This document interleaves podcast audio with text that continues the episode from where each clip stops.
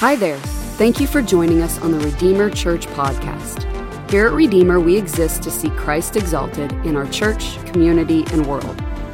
It is our mission to lead people into the presence of God, devotion to His Word, authentic fellowship with others, and discovering their ministry.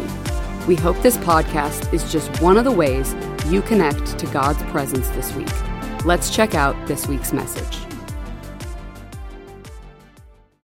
Good morning.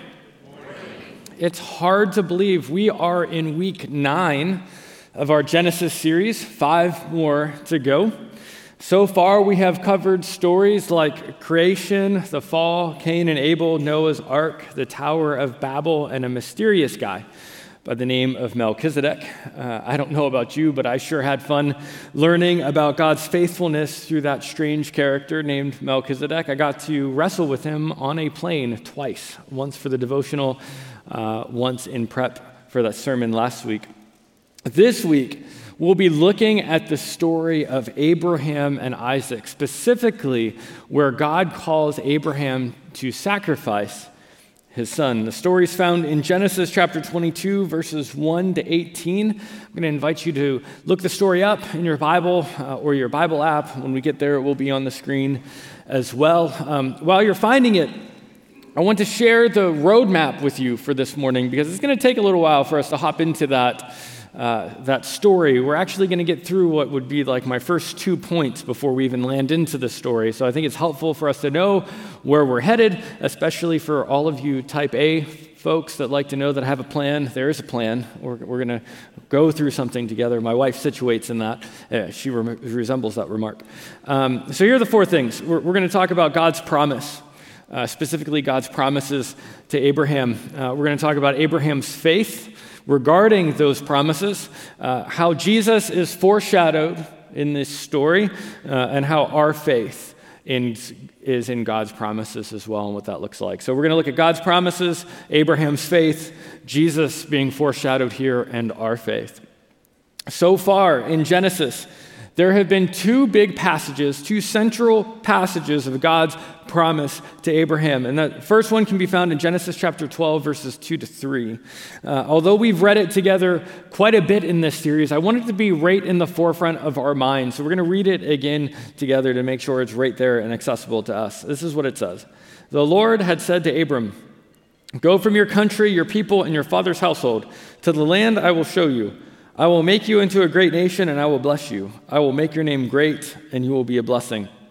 I will bless those who bless you, and whoever curses you, I will curse, and all the peoples on the earth will be blessed through you.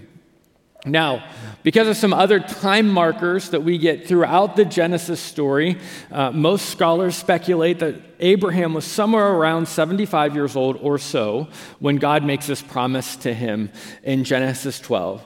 And then the narrator shifts his focus and he shifts from Abraham um, and the promises in Genesis 12 to Abraham and his cousin named Lot in chapters 13 and 14. And once we arrive in Genesis 15, right after good old Melchizedek, uh, God speaks with then Abram, promising Abram that he is his shield and his great reward. That's, if you want to read it, that's, that's in the first three or four verses of chapter 15. So God promises Abram that he is his shield and his great reward. And Abram pushes back at God at this. He's getting a little frustrated. He's getting a little feisty. And he basically says this is a paraphrase. So this is, this is kind of what Abram says to God How can I believe you?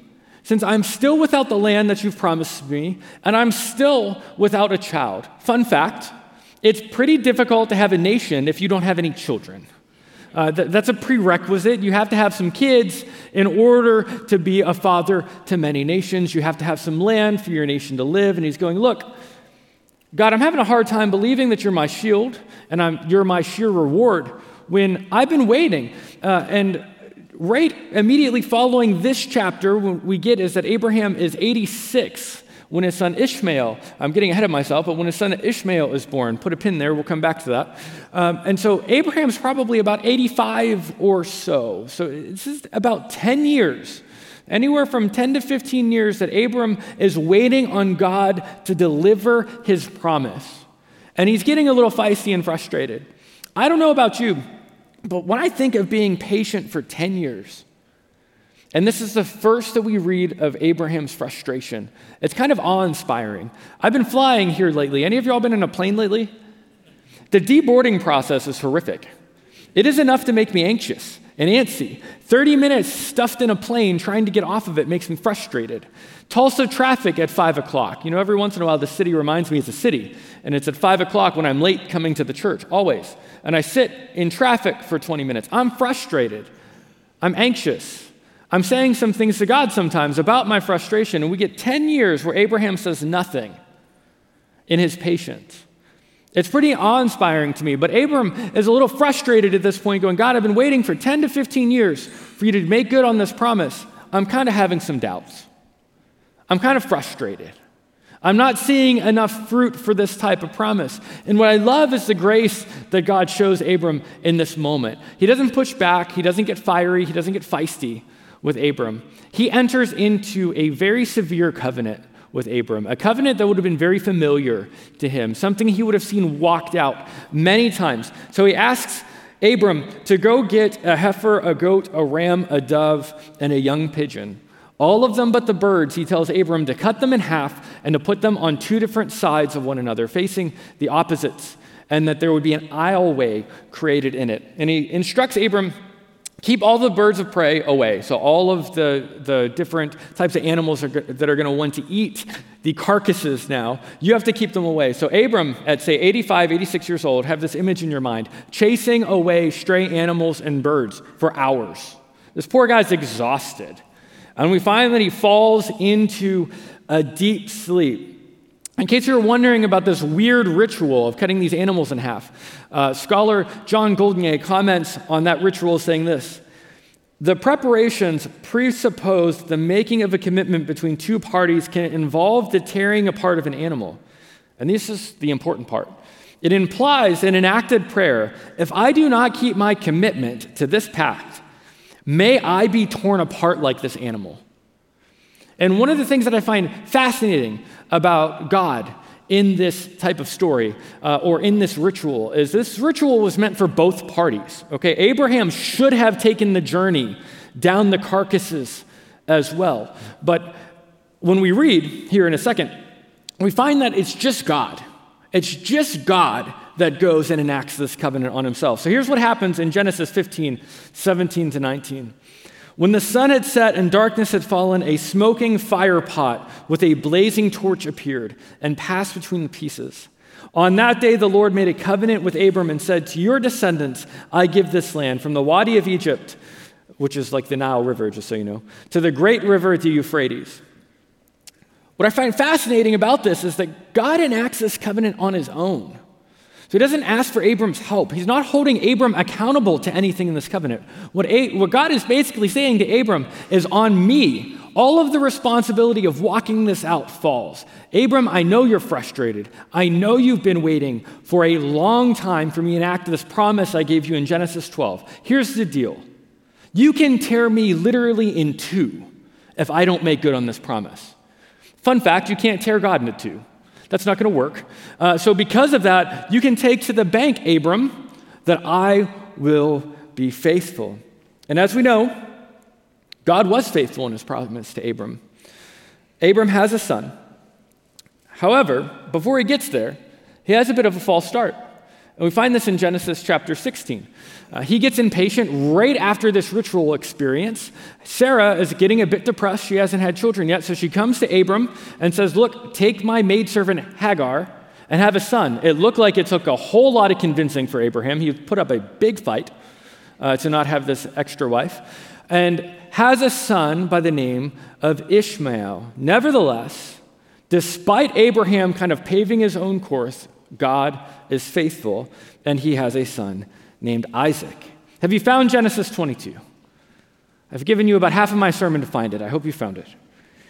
Uh, here's what verses 1 to 5 say.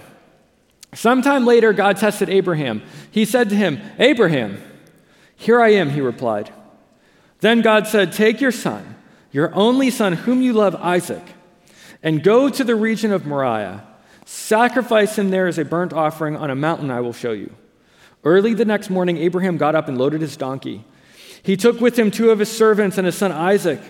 When he had cut enough wood for the burnt offering, he set out for the place that God had told him about. On the third day, Abraham looked up and saw the place in the distance. He said to his servants, Stay here with the donkey while I and the boy go over there. We will worship, and then we will come back to you. I'm going to fill in some gaps so that we don't read the whole chapter. So I'm going to summarize the next few verses, and then we'll jump back into the text. So, in obedience, Abraham takes wood, places it onto his son Isaac. He takes a knife and a torch, and they walk up the mountain together. Isaac looks around, right? He's an observant child, and goes, uh, Dad, I don't see a lamb. Where's the lamb at? And Abraham replies to him, Isaac, the Lord will provide a lamb. God himself will supply the lamb. They get to the top, and Abraham binds Isaac and places him on the altar and draws a knife to sacrifice him. One quick note there there had to have been a lot of trust, I think, on Isaac's part. So imagine thinking that you are, I don't know, 99 years old or so, trying to tie up a 12 year old boy. I wonder how Abraham got Isaac bound, actually. And so it makes me wonder and ask some questions about Isaac's faith. In any case, before Abraham kills Isaac, an angel calls out from heaven saying, Abraham, do not ha- lay a hand on the boy. Now I know you fear God because you have not withheld from me your son, your only son. Here's what verses 15 to 18 say. The angel of the Lord called Abraham from heaven a second time and said, I swear by myself, you know, because there's no one greater to swear by, declares the Lord, that because you have done this and have not withheld your son, your only son, I will surely bless you and make your descendants as numerous as the stars in the sky and as the sand on the seashore. Your descendants will take possession of the cities of their enemies, and through your offspring, all nations on earth will be blessed because you have obeyed me. Let's talk for a second about the elephant in the room. Let's address that. If, are there any parents in here? Can you imagine? Can you even imagine being instructed to tie up your son, put him on an altar, and to sacrifice him? Right? Can you imagine the poor therapy that Isaac is going to need to recover from this moment? I cannot, I cannot imagine. Now, this does not explain it away, but most pastors and scholars here will talk about this practice from the ancient Near East, which was very commonplace, which was to sacrifice a child to the gods to appease them in some way, to either make them happy, to pacify their anger. This was common practice unfortunately. It was so common, in fact, that Israel is charged with this crime in Jeremiah. Uh, Jeremiah chapter 19 and 32, for those that are curious. That Israel is participating in these types of child sacrifice ceremonies, not to Yahweh, but to other gods. So there's a theme. This wouldn't have been crazy and off the wall for Abraham to hear such a request. What I find, though, is more important in this scenario is that it appears, at least, that Abraham doesn't really expect to sacrifice Isaac. Or he has so much faith in what God is able to do that he expects that God will raise him back to life in, in some way, shape, or form. Let's talk a couple of minutes about Abraham's faith in God. And I think it's, it's super important for us to lean into that because Abraham becomes a central figure in what does it mean to have faith. His name gets put into the hall of faith uh, the Hall of Fame of Faith in Hebrews chapter 11.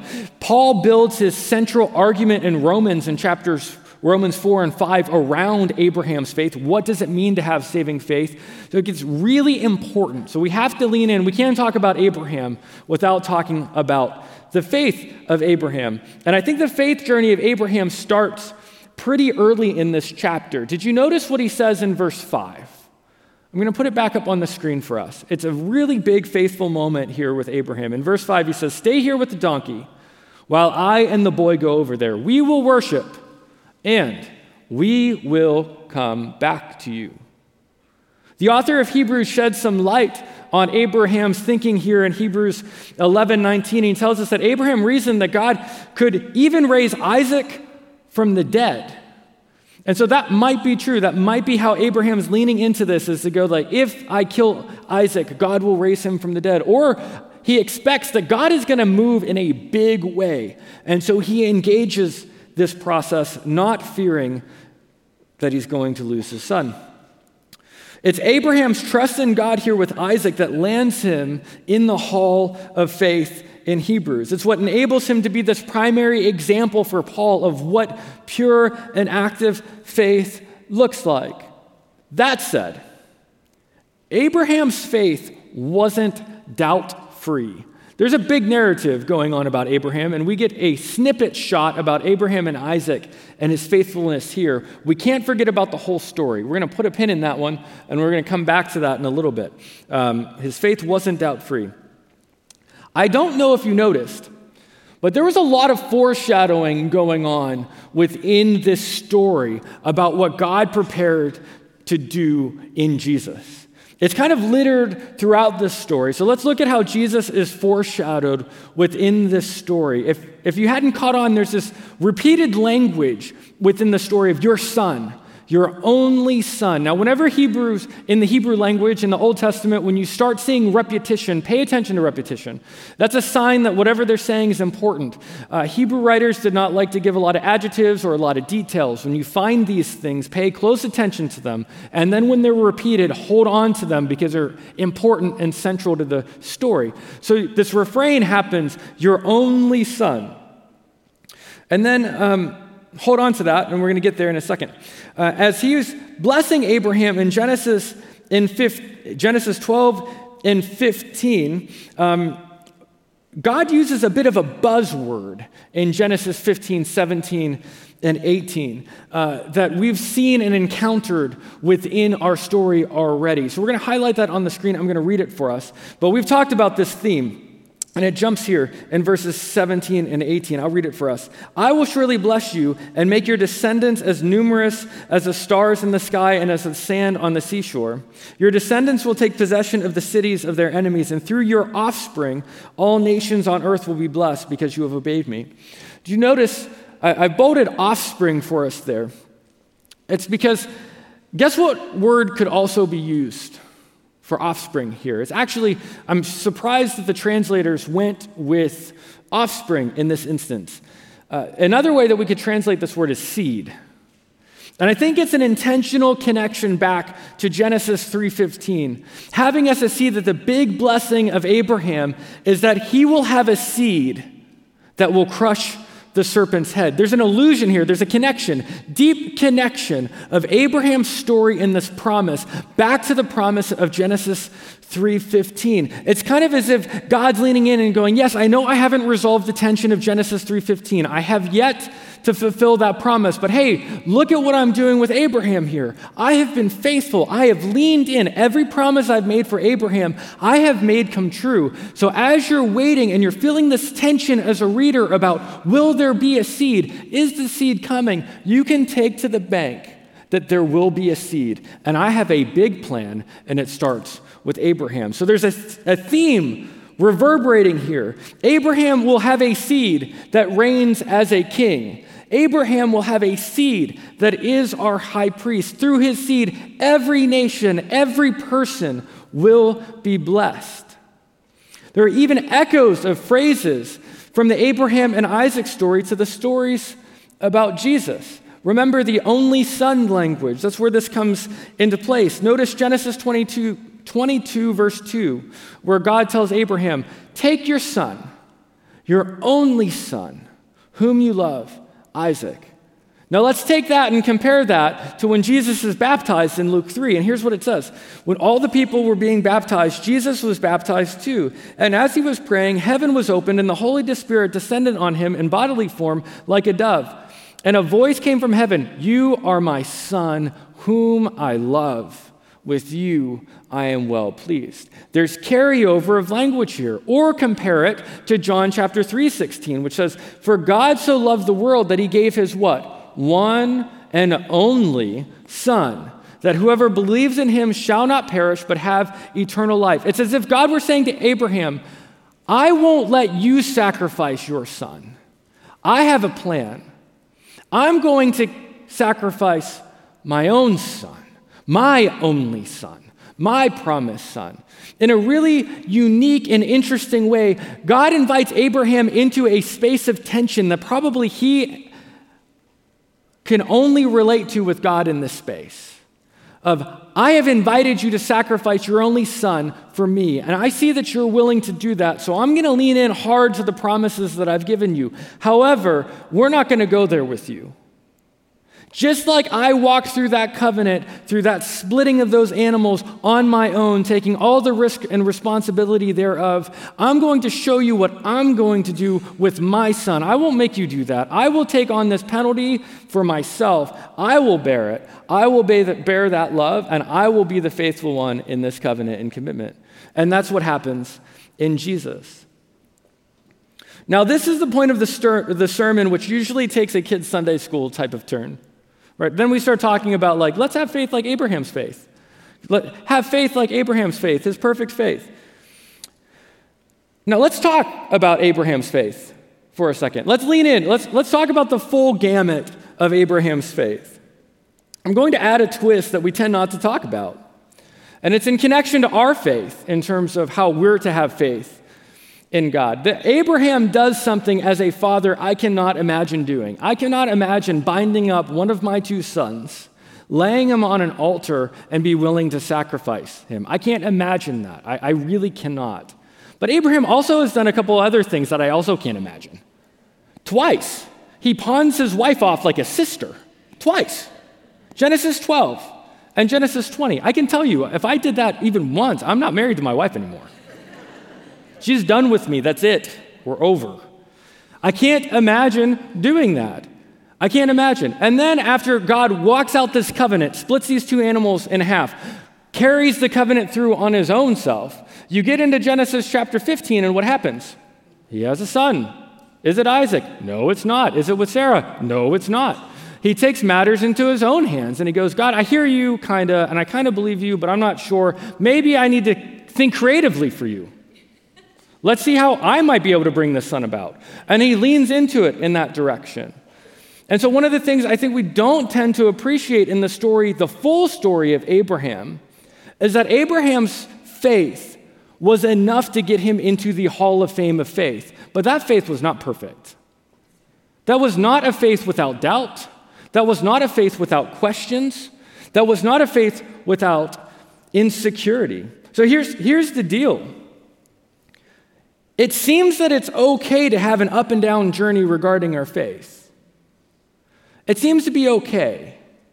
It seems to be okay to have big questions about God. It seems to be okay to have doubts about God. It seems to be communicated into this story, at least for me, that God's love is big enough to handle the questions. It seems to me like God's love is big enough to handle my own insecurities about what's going on. It seems as though God's faith or God's love is big enough to handle when I'm having a really bad day and I'm not sure about how all of this stuff comes together and I'm not sure you're really with me here, God. It seems to me that this, what this story communicates is a love so profound and so big that it is not entirely reliant on me having a perfect faith.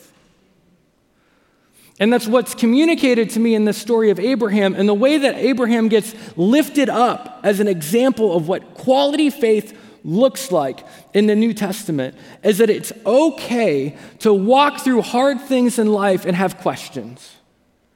It's okay to walk through some hard things in life and have doubt. Because here's the deal God's love is big enough his shoulders are broad enough. He loves you enough to step, to step into the gap, just like he stepped into the gap of those animals, and to say, I am carrying this burden for you. I've got this. I hear you in your questions. I hear you in your frustrations. I hear you in the bad diagnosis. I hear you in the loss of the family member. I hear you in the depths of your soul in the darkest of night when you have deep, hard, profound questions and you doubt my goodness, I hear you. I'm here for you, and I am big enough for you. Amen? That's good news. That's why I love the story of Abraham. It teaches me what faith looks like. Faith is a journey as we walk hand in hand with God that is complete with bumps and hiccups and confusion, and a God that's willing to walk us through all of those obstacles in life. Praise the Lord. Let's pray together. Heavenly Father, We stand in awe of your love and your faithfulness. A love that is big enough to handle the questions, a love that is big enough to handle the doubt, a love that steps into the gap of our confusion. We thank you that you demonstrate to us what it really means to be a good father. And that on our worst and hardest day, we can lean into you and even when we run away from you, we know you're still there. Because your reckless love pursues us in a way that appear, appears reckless to us, but is planned and thoughtful and careful and broad.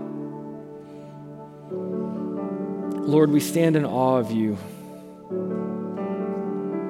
Lord, increase our faith as we journey with you day by day. In Jesus' name, amen.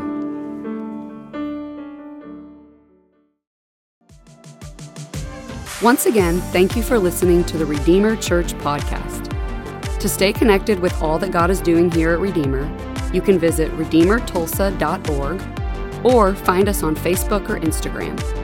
Have a blessed week.